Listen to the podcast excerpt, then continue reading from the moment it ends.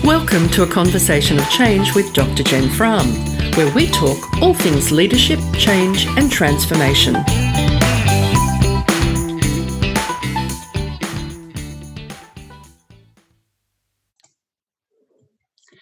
And hello, everybody. Welcome to a rather unique Conversations of Change episode.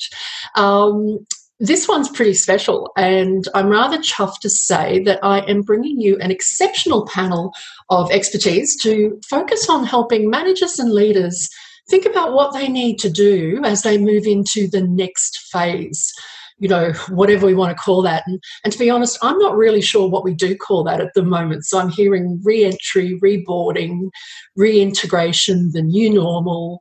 You know, I'm hearing all these kind of terms, and I, I, I don't know which one to pick up on at the moment. But um, one of our guests, Melissa Dark, uh, suggested that the name of this podcast uh, episode be Only Forward, and the optimistic, action-oriented person Uh, that I am absolutely loved that.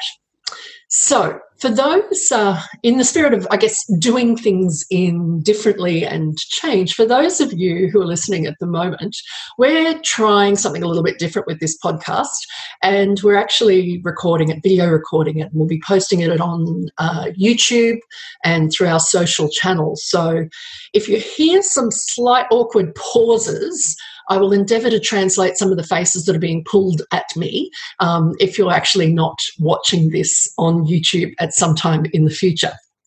But as I said, we have assembled an exceptional panel of expertise. It is a version of a communications expert, an organisational psychologist, an innovator, and a change consultant walks into a bar. And I'm going to go around the panel now and ask each of them to introduce themselves. Melissa, over to you. Thanks, Jen, um, and thank you for, for organising this and bringing us together. Um, I uh, have been working in organisational change and engagement, uh, sorry, organisational communication and change and engagement for more than uh, twenty-five years now, and been consulting for about fifteen. Um, I have recently become a bit more involved in stakeholder engagement and collaboration, um, both internally and externally, particularly with um, infrastructure projects. And um, along with Jen, and, and the founder of Busting Silos, which is a program that increases collaboration skills in organisations. That's terrific. Thanks, Melissa. Tim, our innovator in the mix, tell us about yourself. um, I, I am an erstwhile philosopher and philosophy academic, now entrepreneurial educator. Um, I teach at U T S Business School and a couple of M B A programs there, um, which is a great privilege and a lot of fun. Um, I'm a startup enthusiast, uh, innovation act, act, um, advocate, Um, design sprint facilitator, and um, I'm just like a hardcore generalist, really. I live on Twitter.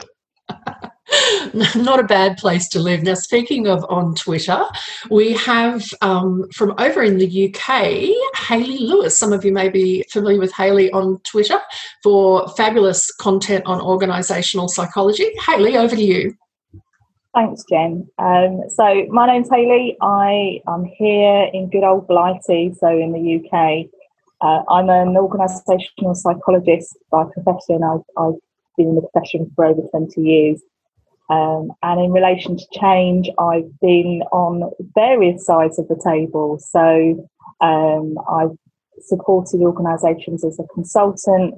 Um, I've been the other side in operational management and leadership roles, having to actually lead the change. Uh, I've got the battle scars to prove that. Um, and like Tim, I also lecture at several universities um, on organisational change, and in particular culture change and the factors that enable that to succeed. Fabulous. Well, welcome aboard.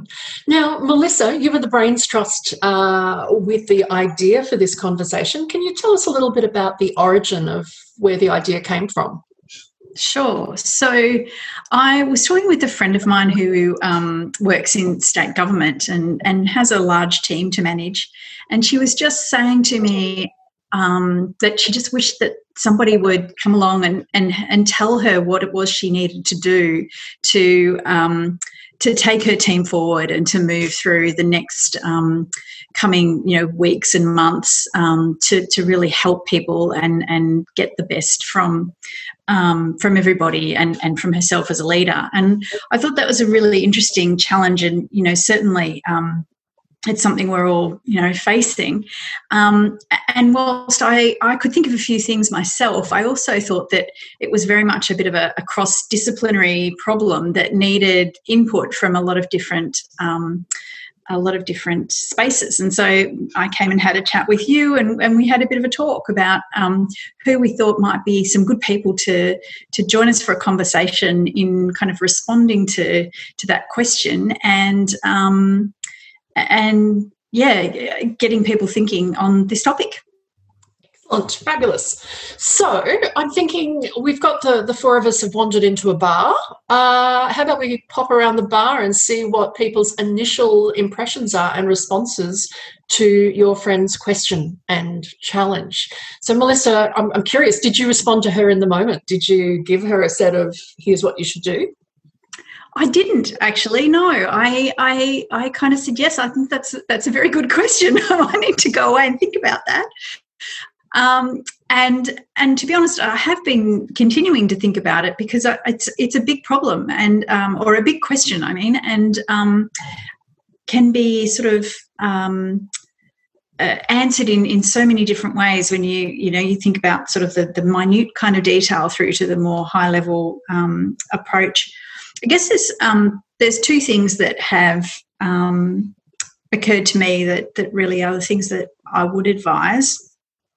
The first one is don't be too quick to move into the everything's okay now phase. Like even once everyone is back, you know, in offices perhaps, um, I think it, it's going to take a long time before everything is okay again. Um, we need we need a transition period, and we need to be very um, understanding and cognizant and kind about people having that transition period, and the fact that people are going to have different transition periods. You know, there are some people who will be Um, just extremely grateful to have a job, and that will be their motivating factor. There will be people who are still extremely concerned about the environment, and they're going to be worried about what it might mean for them.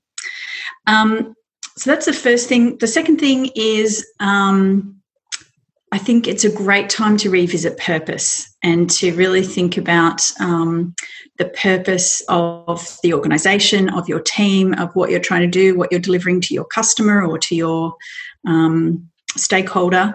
And that's a great thing to motivate people around again, is just to be, um, to be clear about that and to be sure that everyone has a shared understanding. Lovely, lovely. Um, for the benefit of those listening at the moment, there was a lot of nodding going on uh, with the panel at the moment. So I'm, I'm curious, Tim Rayner, how do you think that uh, you would have responded in the moment to Melissa's friend?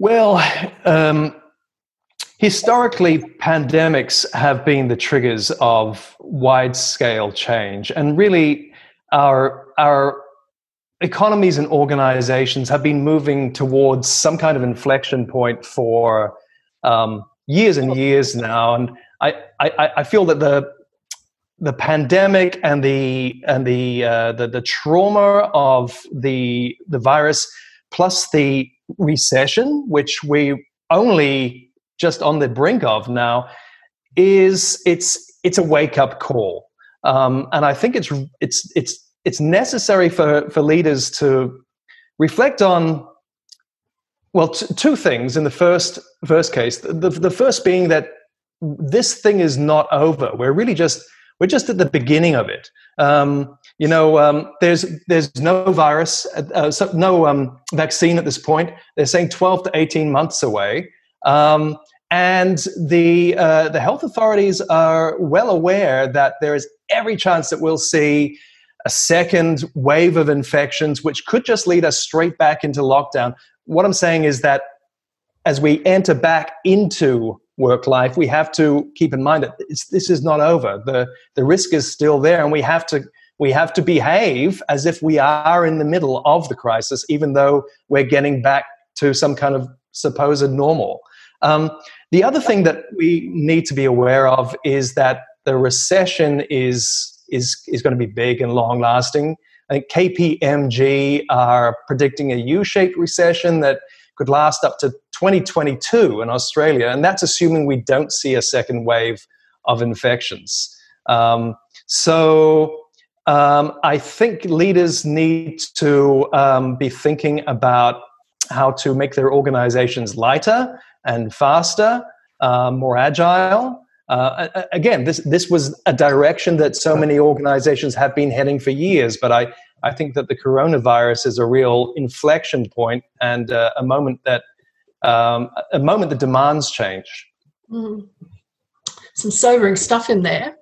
Um, in handing over to Hayley, I will share with the listeners who may not be watching this on video that she most helpfully does have a coffee cup saying keep calm, which is kind of what you would want in someone in her field. Hayley, over to you. What's what's your response to Melissa's friend?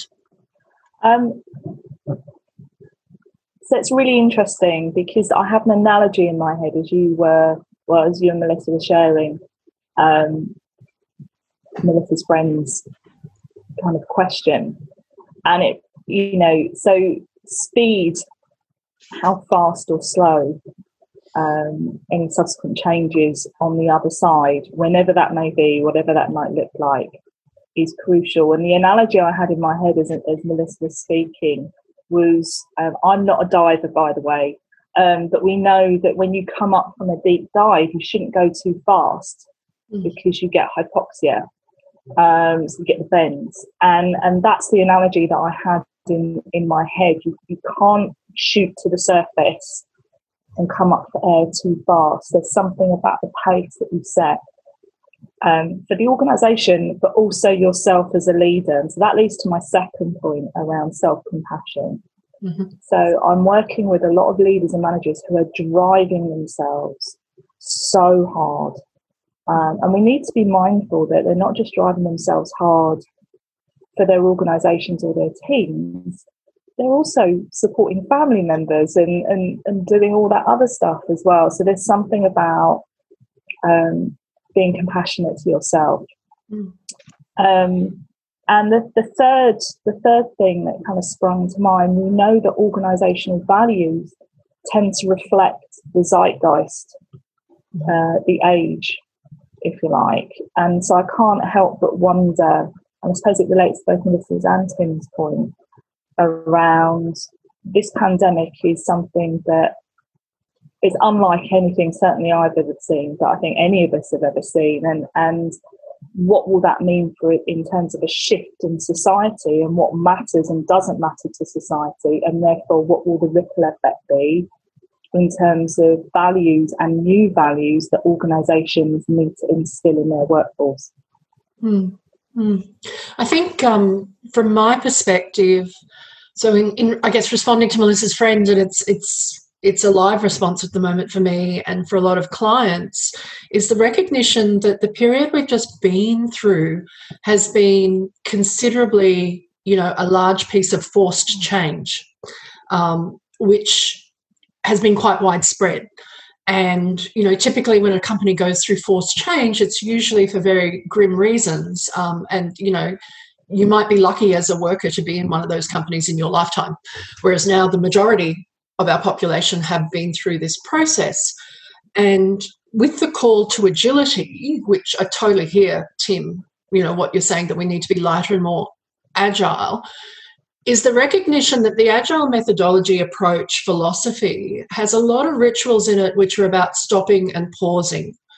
And perhaps this ties in, Hayley, with what you're saying about with the, the pacing um, and the not going too fast, that my advice to Melissa's friend is it's probably, you know, as you re-enter whatever, whatever language we're using, Um, the workforce, is actually to take a moment to pause, to do a retrospective, you know, work out what we've loved, what we've longed for, what are we going to take with us going forward, um, to be mindful about it as a change event that has been forced change.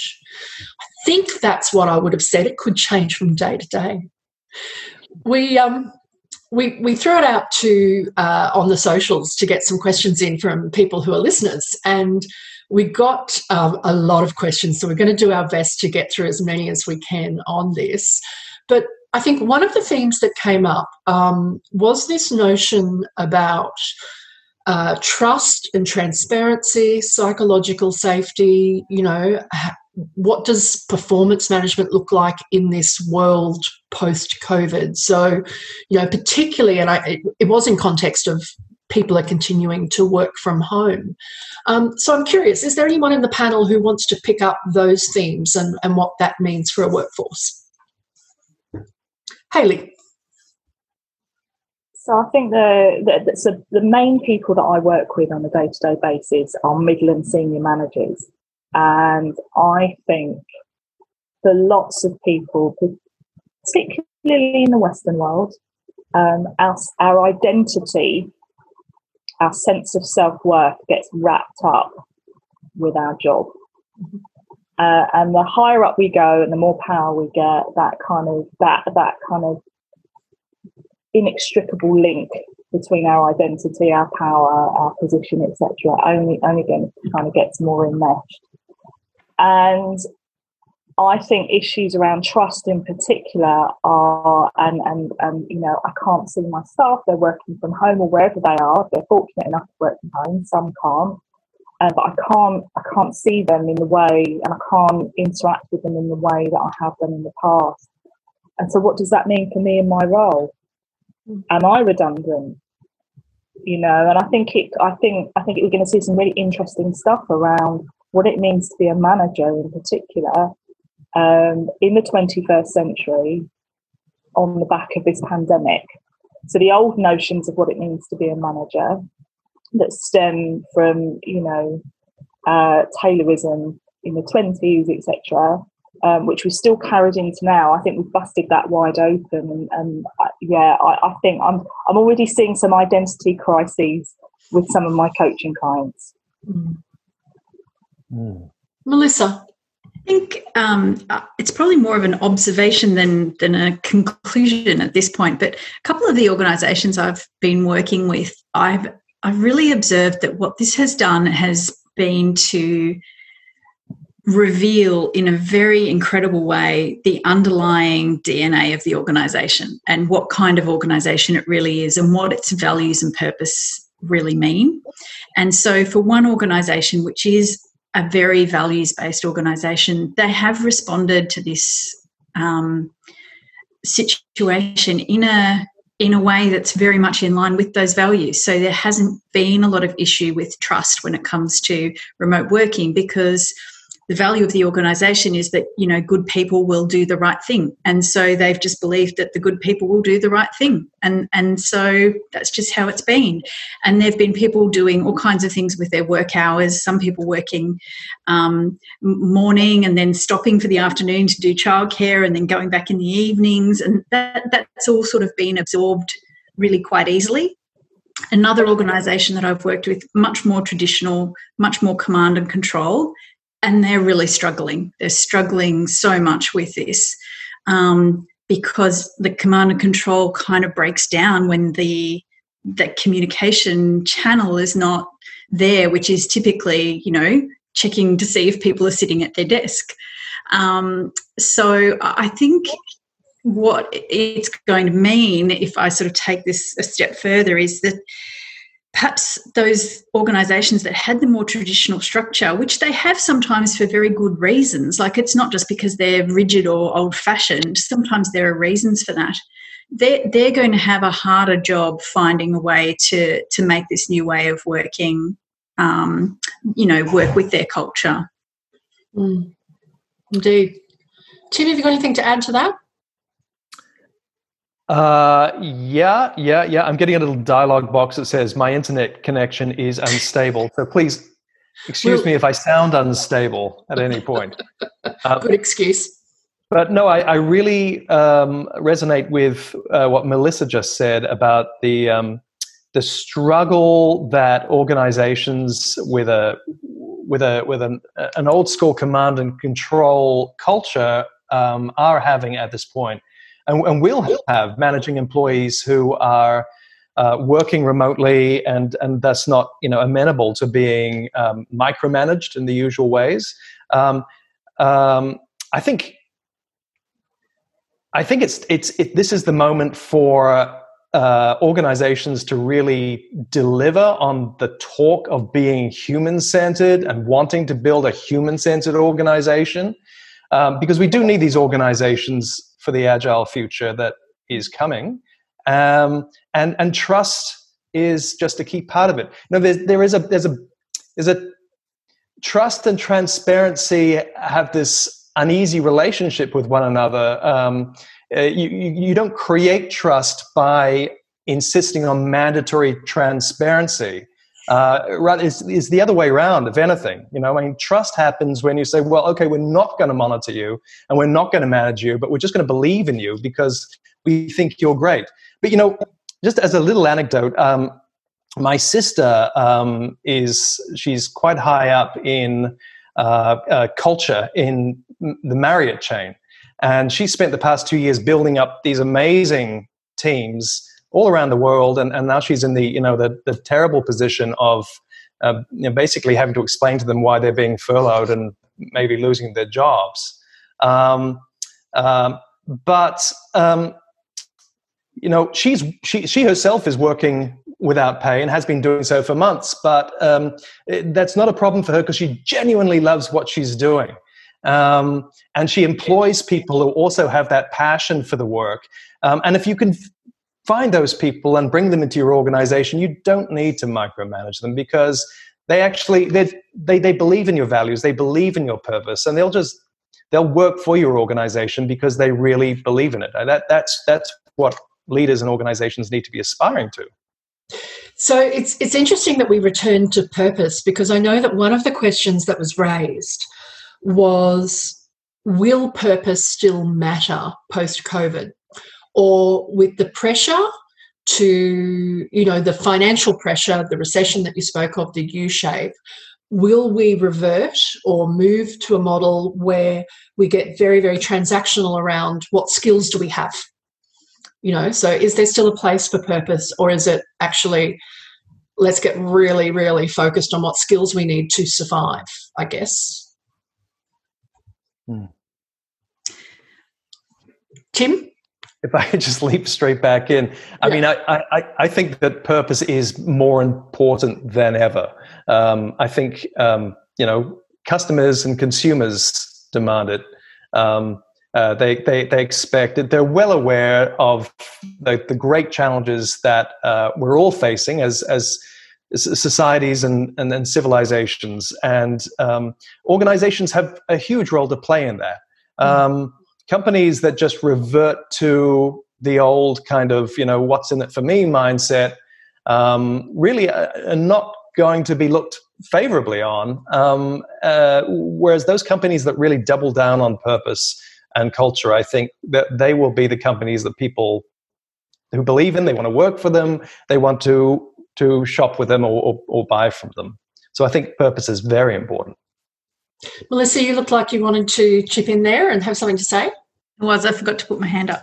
Um, uh, yeah, I was just going to say that I um, I actually did um, listen to a leader doing a, a, a talk, a, a you know, virtual town hall um, uh, recently, um, and And he was basically saying that um, it was more important than ever to remember what the organisation was known for and to stick with that, and to not not go chasing things that weren't relevant or not with the core business, or undercutting with price, or trying to just win stuff for the for the sake of it, because um, that, you know, previous experience, even though obviously this is a bit unprecedented, but previous experience had always shown that doing that didn't work out in the end, that, you know, that uh, that chasing after things that didn't align with what you're trying to achieve was not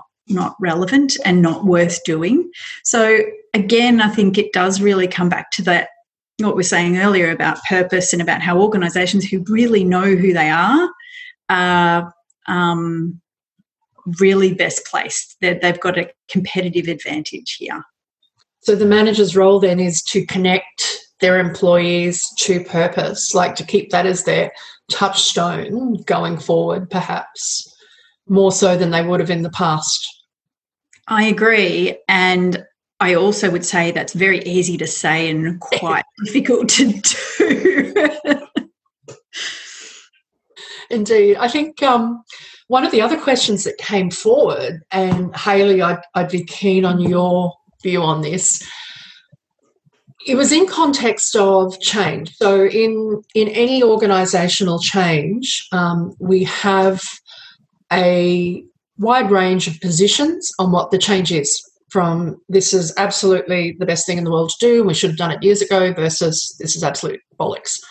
Um, and so part of our role in change is to navigate and negotiate those polarities and things like that.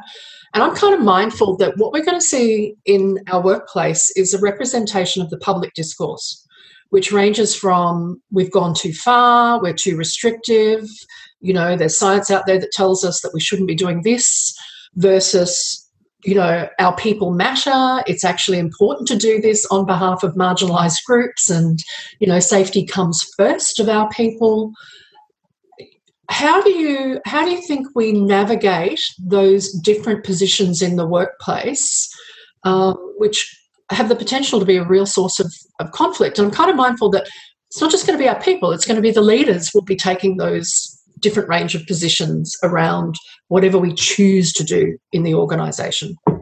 So I, I think one of the things I always that I was always really mindful of, so when I, I worked in government for a while, was employees were residents too. So I think sometimes organisations forget that their employees are also their customers at, at times. And so that kind of weaves together. Um, and can impact how, so your experience as an employee could impact your perception as a customer and vice versa. I think um, that's a really tough question to answer, and the reason it's tough, and it's a conversation actually I've been having with my husband quite a bit. So he he studied economics and history, so he's really interested in capitalism, and and I think I think it's been it's been really interesting looking at some of the narrative I see it play out on social media. And I know that social media is a bit of an echo chamber, but you, at the very beginning of lockdown for a lot of countries, you had people saying, "I never, I'm never getting involved with this company ever again," um, because they've behaved abominably to their staff, et cetera. And I think that's really easy at the height when our emotions are heightened. Um, but when the fabric of society, particularly from a capitalist perspective, we're so reliant on the systems, et cetera. So I'll give you an example. It's really, it's really easy to talk badly about Amazon.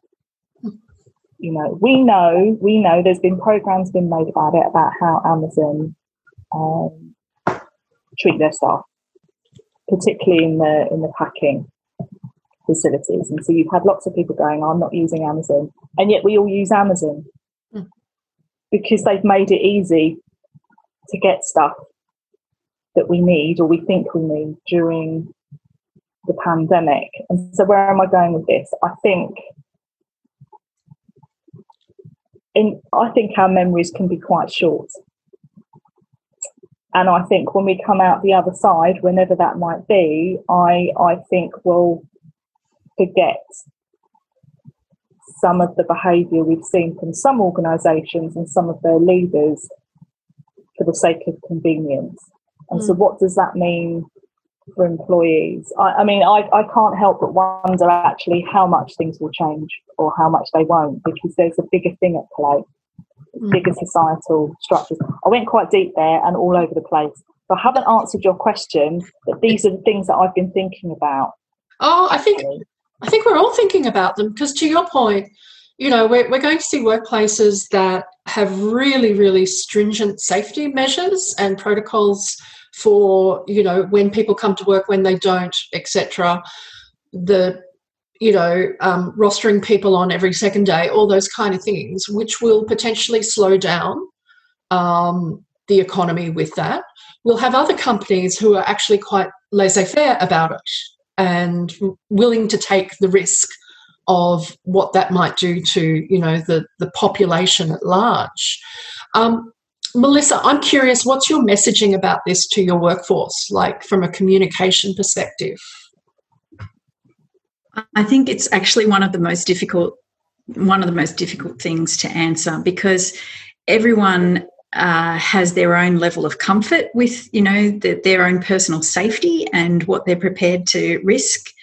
Um, as Hayley was saying, everyone's sort of maybe come from a, a perspective of, you know, having heard um, the political angles and the conspiracy angles and all of the news stories that have been sort of pouring over the top of us over the last few weeks, and, and potentially have very different ideas about what should have been done or what could still be done. And I think um, managing those in the workplace is going to be quite tricky. You know, what if you you go to work and person, you know, three to three desks down coughs? What happens? Like, you know, um, and so I think um, I think the challenge for leaders here is to to try and make compromise, try and find compromise um, between, especially if there are extreme views. You know, you might have one employee who's who's absolutely terrified of anything virus related and one employee who thinks it's all a conspiracy and, and complete fraud. Um, how do you bring those people back together and, and focus, um, particularly when actually kind of coming to work plays into those those mindsets? Um, so it's it's tricky. I think this is going to sound a bit twee, but I think it comes back to kind of kindness and actually just being accepting and being giving people some space and some kindness to feel the feelings they feel, allow them, and then sort of reason them back to a, a moderate place. Um, I don't know, Hayley, as a psychologist, you've probably got more skill, more ideas about how you go about that, but that's sort of where I would go. Mm. Yeah, Hayley? Yeah, so the, the, the, the suggestion I've made to lots of the managers I've been working with, so, that, so they're all trying to answer these questions themselves. Yeah. Um, the questions that we're, we're kind of trying to, endeavouring to answer on their behalf, they're trying to kind of come up with the answers themselves. And, and I've pushed back and said, why don't you talk to your people about where their heads are at, about what they think they might need? They might not know, but it's the act of asking. Just because you're in the position of power doesn't mean you're this omnipotent being that has the answer to every, you're the oracle. Ask your people, it, you know, that's the simplest suggestion I can make, and it's the easiest thing to do. And lots of the, the managers and leaders I've been working with, how I've been blown away by how blown away they've been with the kind of information they've got as a result, which has actually started to give them a bit of a roadmap for how they bring staff back together who might have a closing view about what work might look like moving forward. So yeah, that would be my plea, is ask ask your people. I think the the thing for me that comes out of this from a, a change perspective is, if it was any other change, we eventually get to a point where those people at the polarities, the far extremes, have to make a call. Do they stay with the organisation or not? Is this policy, is this process, is this culture, is this, you know, am, am I willing to spend the majority of my day in this organisation that embodies those? And so I, I do think there is a point where we actually have to have the conversation, which is, are we right for you? Are you right for us, based on where we're now at? Tim, what's your thoughts on that in terms of what you're seeing? Um, well, um, I think You know, just, just to take a step back, uh, I think that the thing I found most inspiring about um, Australia's response to the, the pandemic is, is, is this sense that I get from everyone, which is that we're all in this together. Uh, and everyone seems to be, well, most people seem to be doing their best to play a responsible part in ensuring that the virus doesn't spread, um, and we, we get a get a grip on it. And Australia has done phenomenally well at that. I mean, really, um, I think the whole na- I think we should give the whole nation a big round of applause, because we've just done a tremendous job um, of just pulling together. And um, I think Australia will come out of that with a sense of of pride for the future. Um, I like to think that something similar can happen in organizations, and, and perhaps should happen too. You know, um, uh, uh, as an organization, you are playing, you're, you're a collective, and you're playing a collective role in ensuring that this situation does not get, you know, infinitely worse. Uh, and, and so leaders should be promoting this mindset. We are all in this together. Maybe what we need is some kind of um, charter of principles that could be crowdsourced for the organization um, and worked out. We could agree on some sense of set of principles and rules that everyone was happy happy with, and everyone could just sign up to it and say, "Yes, I'm going to I'm I'm going to abide by these rules for the until we have the vaccine and we're out the other side of this." If people aren't happy with that, um, as you say, Jen, perhaps perhaps they're just not a good fit for the organization. Mm. Um, It it also begs a question for me, though, and, and I'm mindful that a lot of our listeners um, do come from the change space and the agile space. Um, what does this all mean for change management going forward, or even, you know, even the agile movement? Do we have winners and losers out of this? Tim? Oh, um, certainly. I, I think... That's that's a really interesting question. I hadn't thought about it to this moment, but um, it immediately makes me think of um, a fascinating article I read in the McKinsey Insights magazine recently about the post-pandemic organization, and I highly recommend you look it up if you haven't read it already. But um, the authors of that article start by making the point that large companies all over the world are kind of agog at how quickly they have changed in in the past twelve weeks. And, and they kind of say, wow, you know, if, if we could actually do this, uh, you know, why can't we be doing more of this? Um, uh, and so I guess the question which I would throw back at you is if if organizations do wise up and realize that they are actually capable of radical accelerated change, is there a role for um, change management, or can organizations just do it themselves? Yeah, I think, I think this is... Um This is one of the things that is that I'm looking at is are we are we going to enter a very dark phase where people say, well, we don't need any change management support at all because you all changed very fast, you know, you've changed fast enough when we needed to, you two, without that support? Or will we see that those companies that really flourished were those that used principles of change management? And, gee, if we could have a bit more of that, then we would be far more, you know, um, we, we would benefit with much greater returns. I don't know. Melissa or Hayley, do you have a view on that? Hayley? Yep. Yeah, I think um, so, so just as we're talking about organisations and how they need to change, I wonder if change management, whatever you want to call it, I know some people don't like change management or change as a profession, and how we teach it needs to fundamentally change now as well. Mm-hmm. Um So as well as kind of looking up and out and how we help organisations, we need to look at ourselves as practitioners mm. and our skill set and our values.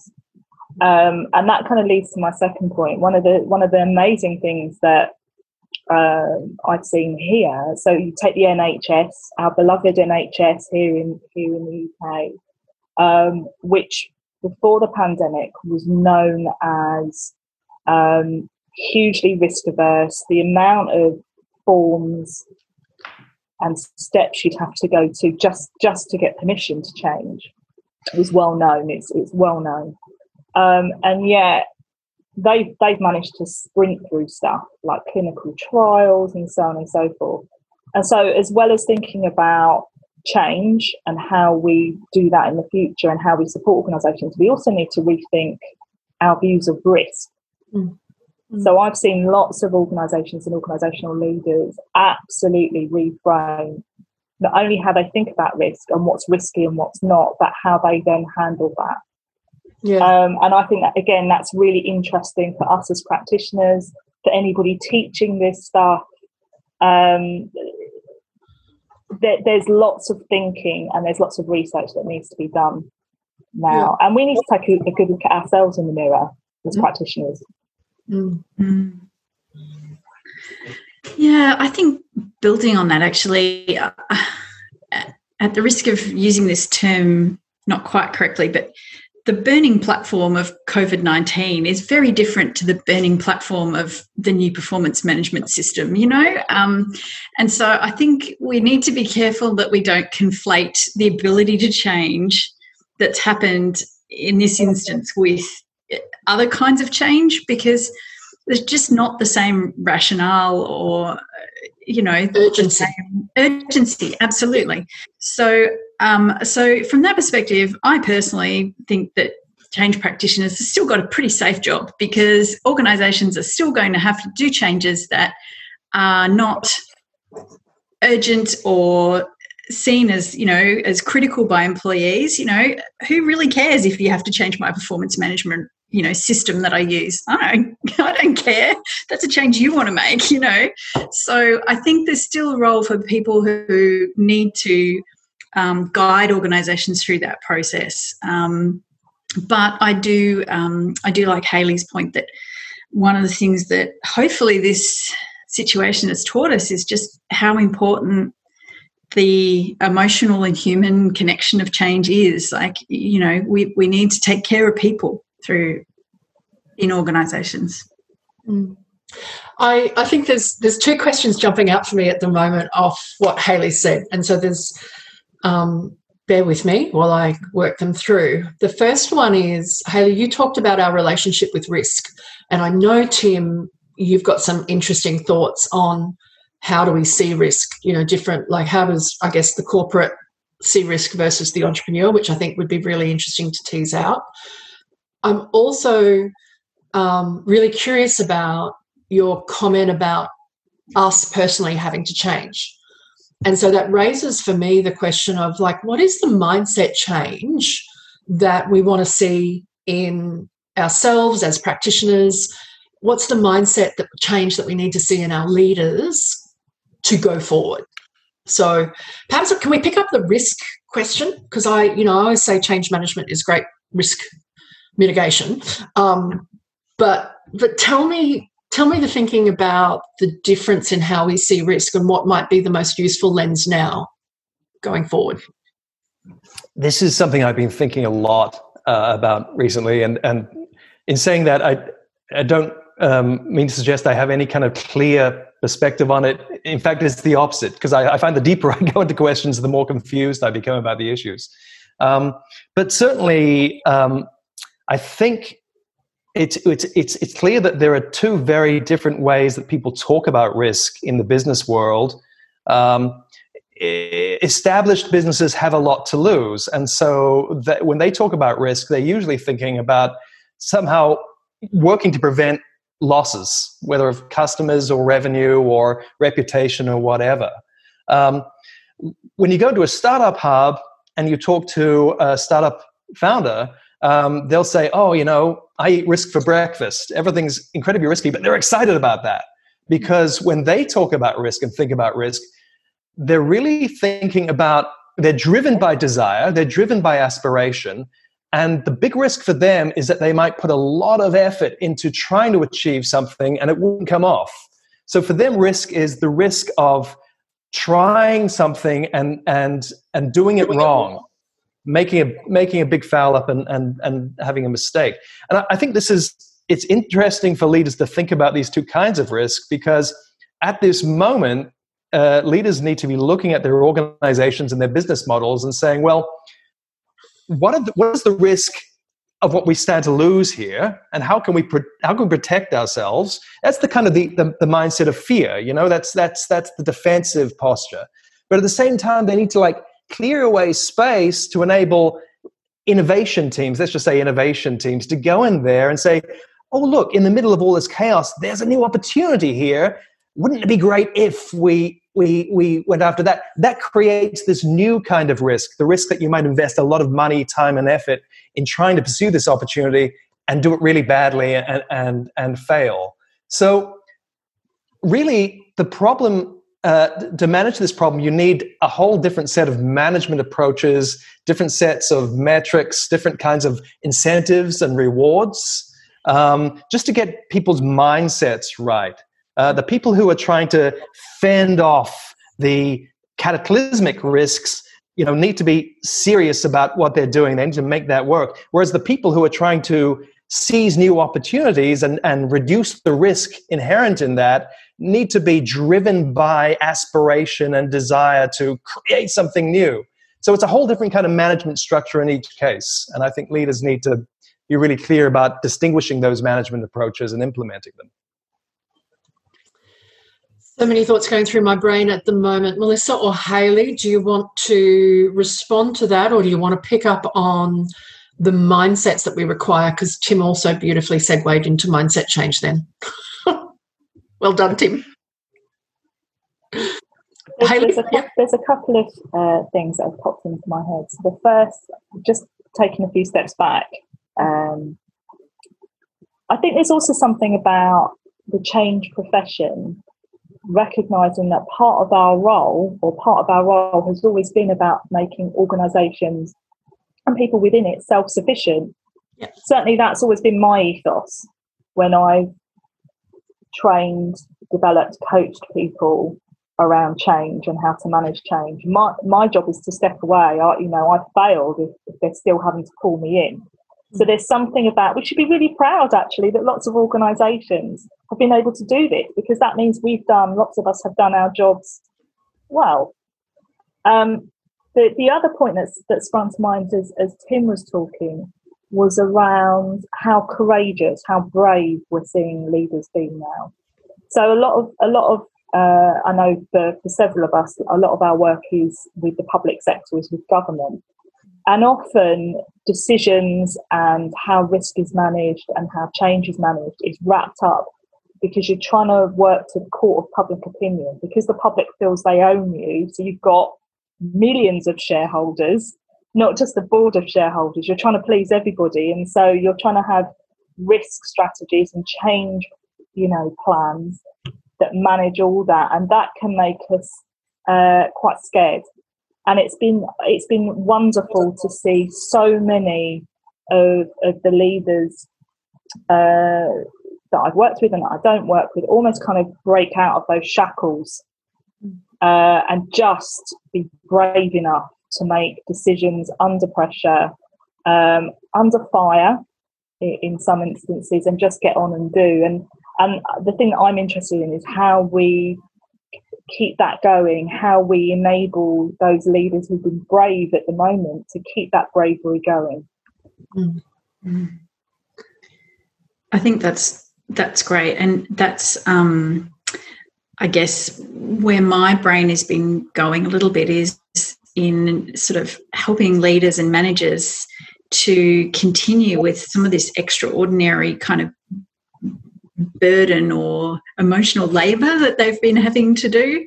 Um, and that, yeah, definitely um, bravery is a great word for it. Um, it's it's also vulnerability. I mean, you know, we've we've been seeing into people's home lives quite literally, you know, and um, there's something a bit vulnerable about that. Um, I know that I've I've been coaching a couple of clients, and they've been um, sharing that they feel that um, having children interrupt them in meetings uh, works against them if they're female, and works for them if they're male. Um, and and as leaders, they're struggling with that, you know, kind of how much of myself do I show? And, you know, but I don't have any choice because, you know, the child's going to walk in anyway. Um, so I think there is there is a lot around personal risk for, for leaders and managers as well, around their own um, their own sort of leadership competencies and capabilities, and um, and their vulnerability as as you know, having to be kind of something for everybody and for their for their people, that, you know, they're in some cases even having to be psychologists for their staff, you know, helping people deal with mental health issues, which is, you know, not typically something you sign up for when you want to become a, a manager. So I think for me there's a really interesting piece, and it, it sort of picks up on um, I think what you said, Tim, and, and Hayley and Melissa, in that the really successful organisations going forward are the ones that will get very clear on the concept of leadership teams, that we cannot under the circumstances have the mythical heroic leader who is all things to all people and is able to calculate loss and assess risk, at the same time have the joyous, you know, enthusiasm of an entrepreneur.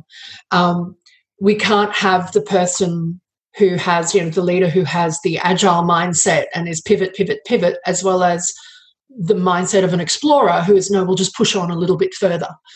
You know, there's a there's a there's going to be a complete fracturing of psychological identity if we ask our managers and leaders to embrace all of these aspects of what successful life, organisational life might look like.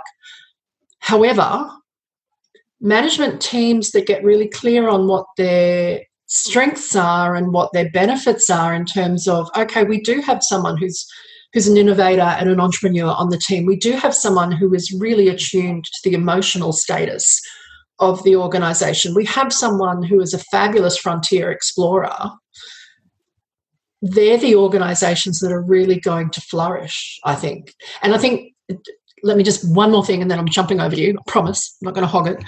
But I think whilst I talk about that at a leadership level, I actually think that's a model for team leaders. So I think that, you know, further down, mid, mid-level management, um, it doesn't matter where you go in the organisation hierarchically, but that's actually a model that positions us well in terms of how do we as a team care for each other, think ahead, innovate, those kind of things. Over to whoever. Tell me who's talking next. Tim. I'll, I'll speak. um, yes, there's so much in what you say, Jen, and I, I really agree with it all. Um, I, I, I think we are seeing a lot of heroism from our leaders. Um, I think one thing that we need to be mindful of is, I mean, heroism can be a very kind of, it's, you know, traditionally it's this sort of like masculinist, individualist kind of virtue. And I know that, let me just say before I say anything more, that I have lots of American friends, but um, I, I have noted that coming out of America, um, there is a lot, in, increasing amount of kind of heroic individualism um, around dealing with risk and confronting the risk of the virus. I mean, just today I was watching a, uh, a Twitter video of, of a lawyer in Florida who was basically saying, you know, all you people in blue states, are, you know, just you're just a bunch of wimps. You know, um, real men go out there and they they party hard and they they go back to work because they're not afraid of a little virus kind of thing. And uh, I, I, we definitely should avoid that kind of heroism. Right, that that's just reckless and, and foolish. I, I think we need to be thinking about, we need to be rethinking heroism and and think think of it more as a kind of a, a team sport, so uh, something that uh, is is created through solidarity and and and empathy and communication.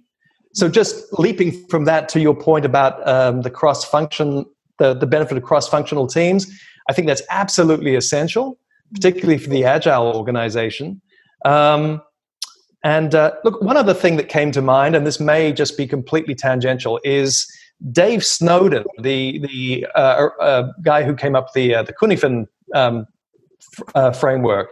Um, has this great idea about um, how important it is right now for um, companies to be mixing up crisis response teams with it with their innovation teams, because there is so much innovation that's going on within organizations at the moment, at the top and on the ground floor. Um, uh, let's not let it all just kind of like disappear as people forget. Let's actually capture it and document it and figure out how we can turn into new processes and new cultural rituals and, and new, new business models and innovations as well. Mm-hmm. I'm, th- that raises for me, because like when I think about those guys, they've got really specific tools, you know, a tool set that's very different to your B C P tool set. Can we can we just check in with each of our specific disciplines? Is there a is is there a specific tool that you wish that managers and leaders would use more of going forward that will be helpful to them? You know, what what are our, and you can have more than one tool, but thinking at a real tactical level, what should the managers be using in their organisations at the moment with our particular context? I'll say something. I just, um, at the risk of, of being a bit um, ridiculous, I, I think they should be using their ears and their voices and just listening and talking. I, um, I think rather than any sort of, I'm talking specifically communication here, but yeah, rather than recommending everyone uses Yammer or whatever, I um, I think that the the personal connection has been critical. And I know a lot of organisations have put in place like check-ins where a manager will will check in with their employees once a week, just a quick phone call to check in how you are. How amazing is it that we needed a global crisis to get managers to do that? No. Um, but, uh, you know, good managers know that that's something that they should have been doing anyway. But, um, you know, I think um, from a communication perspective and a collaboration perspective, I think that interpersonal communication skills have never been m- more important tools than they are now. Excellent. Hayley, you were going to say? I'd, I'd absolutely echo um, what Melissa has said. And there's a reason for that as well. I I have become far more questioning of information and research and models and frameworks during this pandemic than I ever have before. In fact, it's made me question how little I used to question stuff. And so what does that mean? I'm loath actually to recommend some of the The, the kind of um, psychological concepts or frameworks, because actually they come from a certain perspective. So often they're driven from America by white elitist uh, universities, uh, and so from a male perspective as well, which kind of taps into to what Melissa's been saying. Um, about how we judge leaders uh, based on their gender. And so it's really got me thinking about change management methodology, around stuff around innovation, around stuff around teams and what it means to have an effective team. And and I find, certainly I find my own profession wanting. There's a lack of diverse views that, that kind of are fueling and have been fueling um, helpful frameworks, et cetera, which is why I really like Melissa's um, suggestion, um, which is simple, which which we can all do, is which is to listen more. But I would also add, ask more questions. Okay. Yeah, um, I completely agree with Melissa. Uh, leaders need to be listening and building case. Gardening tools in the organization.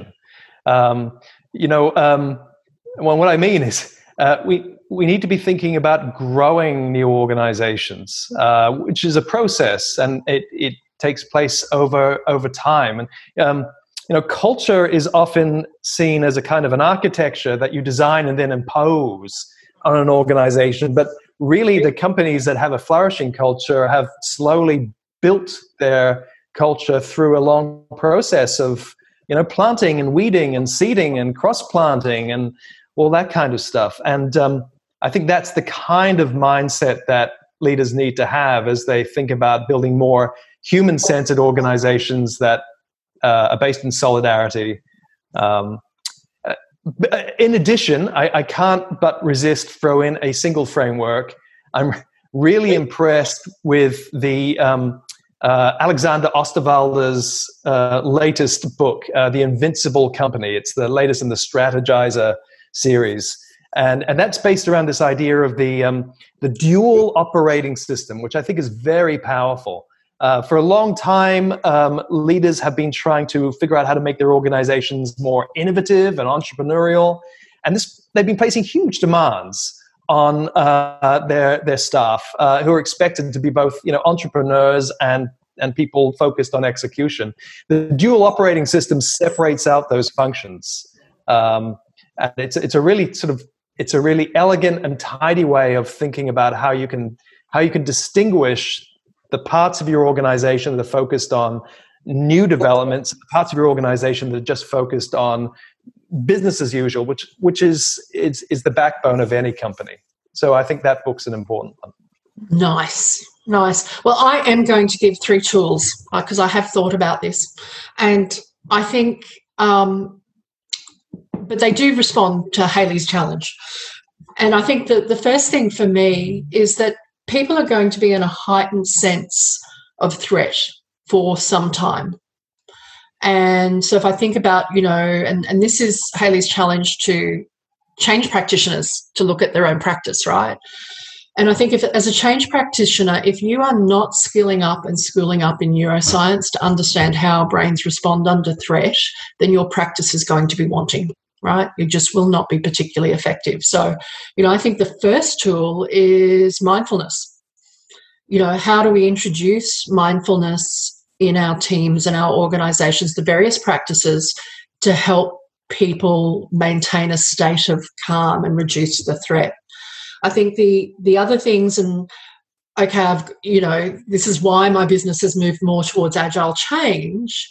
And again, it's there are tools in the Agile Change Toolkit that are really important. The retrospective, incredibly important in pausing, assessing what do we do next.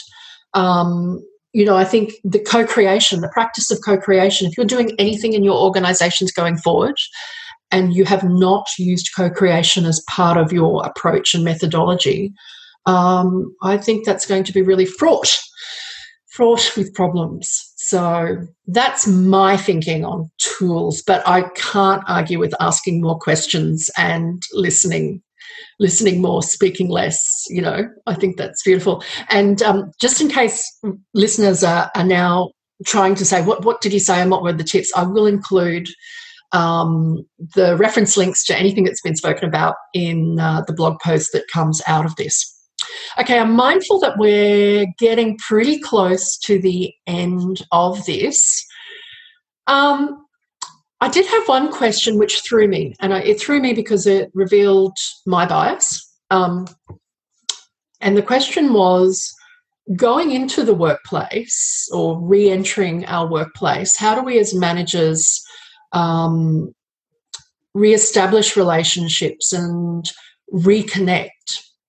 And why this threw me was that it didn't occur to me that that would be a necessary thing.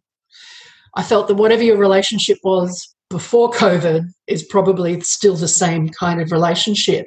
Um, and so that's obviously a blind spot for me. I'm curious your thoughts on this notion of, do relationships have to be renegotiated and, you know, reconnected, reestablished in this new world? Melissa?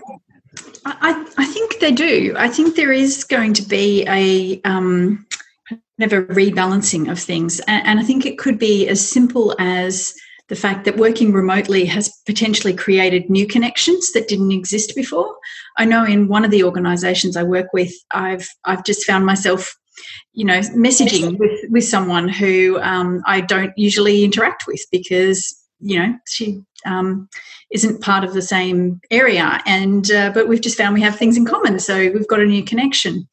Um, I think, though, sort of if I take it a bit bigger and think more broadly, um, kind of putting on my amateur philosopher hat, borrowing it from Tim, um, I think that there's a an interesting there's an interesting concept that we need to think about around the sense of belonging that people have to organisations, and how this has made it probably more acute in either direction. Either they feel a much greater sense of belonging, or perhaps um, more alienated from, from their organisation. And I think in when it comes to reconsidering what the workplace is, I have been like practically thinking about office spaces, right? So we have all of these massive office spaces. If we end up with a large proportion of organisations having employees continuing to work uh, from home, what do you do with this office space like that's just sitting there? What does that become? And I've been paralleling that with, uh, I guess, the journey that the retail um, industry has been going through over the last few years, and thinking about, well, their business moved virtual, it became online, and they were left with shops. And what did they do with those, you know, bricks and mortar stores? They turned them into experience centres where you come and interact with a brand um, and you get um, an experience and a, a service, but your purchasing perhaps happens um, in a different way. And, and so I'm wondering if offices are going to become an experience centre, for want of a better word, where you reconnect with your organisation, whether that's relationships or culture or value or your sense of belonging.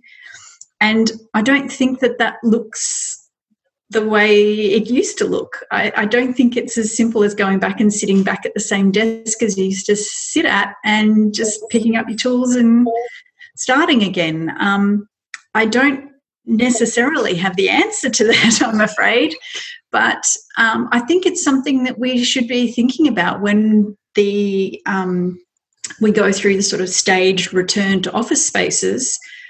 You know, even if people are going to have to be sitting distanced from each other, what does that mean? How do we make that work? How do we still make offices a place that people want to go to because of their sense of belonging and a need for community and interaction, when we need to, you know, keep them socially distanced? So, so that's a long ramble on philosophical topics, but um, it's definitely something that I've been thinking a lot about. Yeah, it's great. Uh, turning to the professional philosopher, who is indeed wearing a hat at the moment, for those listening. A beanie, Tim. Philosophical beanie. Yeah, a philosophical beanie. It's very cold in Tim's place. Look, I, th- I think the points have been made are just really good, and I'm not sure that I have a lot to add. I feel like I, I, I just want to kind of like draw out some of the ideas that have been shared. Um, I think the best way to reconnect with people is to um, is to is to speak to their sense of of value and also their sense of need. I mean, I think I think leaders have to keep in mind that society and individuals, uh, we're, we're kind of traumatized.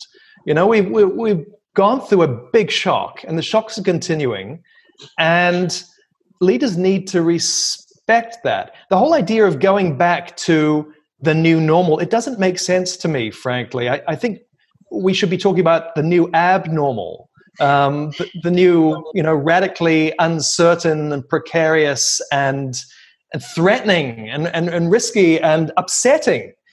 Um, because this is what we're going to be passing through together. So I think that, that there are three things that come to mind.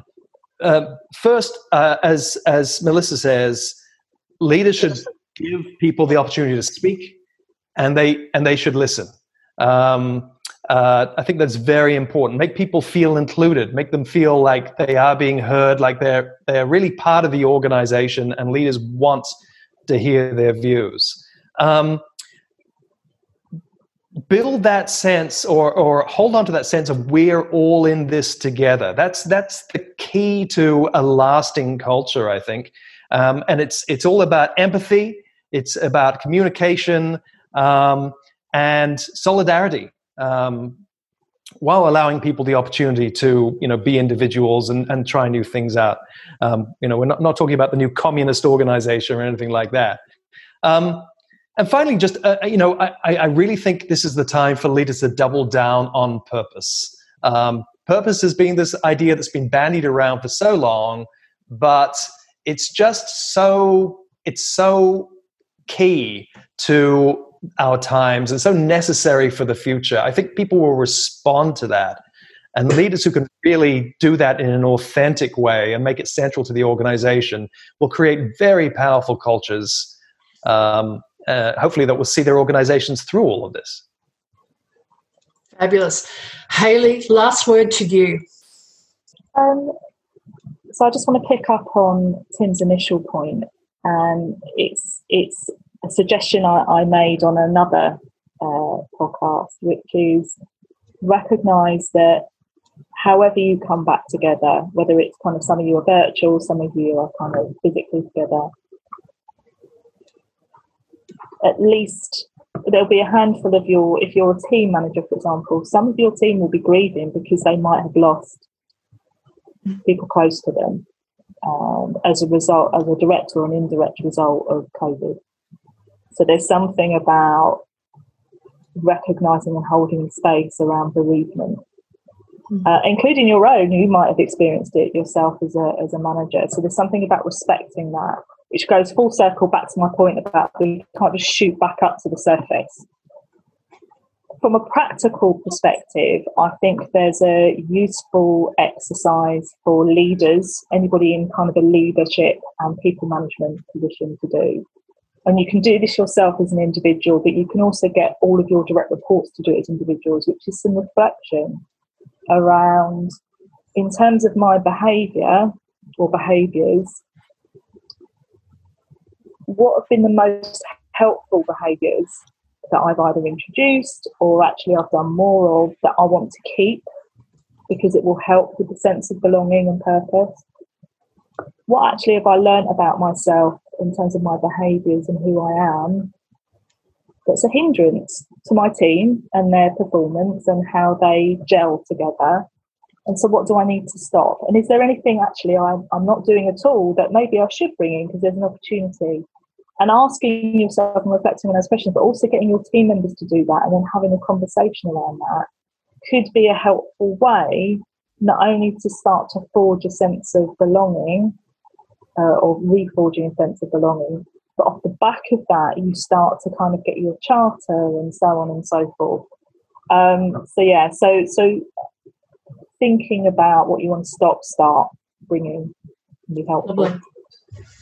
What a fabulous way to end what has been a really, really valuable conversation. Um, Tim Rayner, Hayley Lewis, Melissa Dark, thank you so much for making the time to walk into this virtual bar and uh, answer a few questions.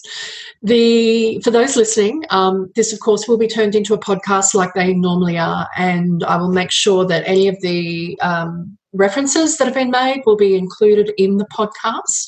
Uh, so look out for that if you want further detail. Um, Tim, Hayley and Melissa are, are quite easy to find on Twitter. Um, they've done exceptionally well because uh, I asked them that they had to expand more than two hundred eighty characters, and they have. So, you know, it actually can happen, and I'm sure if you really enjoyed this conversation, they would appreciate you connecting with them, letting them know on LinkedIn. Um, I'll put those details in as well. But for now, um, listeners, we wish you well in going only forward, um, whatever that looks for you. And uh, we hope that it is a kind re-entry, reintegration, reboarding, whatever it is, and one that actually brings you joy uh, and success. But thanks for now, listeners. Thank you. You've been listening to A Conversation of Change with Doctor Jen Fram. You can find many more resources on leading change at my website, d r jen fram dot com. I welcome feedback on what else you'd like to hear on the podcast. Why not connect with me on Twitter at Jen Fram or LinkedIn.